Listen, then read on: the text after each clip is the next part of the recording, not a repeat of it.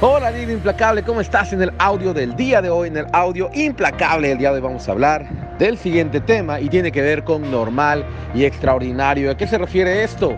Muchas veces me dicen, oye Víctor, qué padre te está yendo, oye, qué bien te está yendo, etcétera, etcétera, etcétera. Y mira, no es que me esté yendo bien, no es que me esté yendo padre, simplemente me está yendo como le va a cualquier persona que invierte tiempo, dinero y energía en lo que quiere.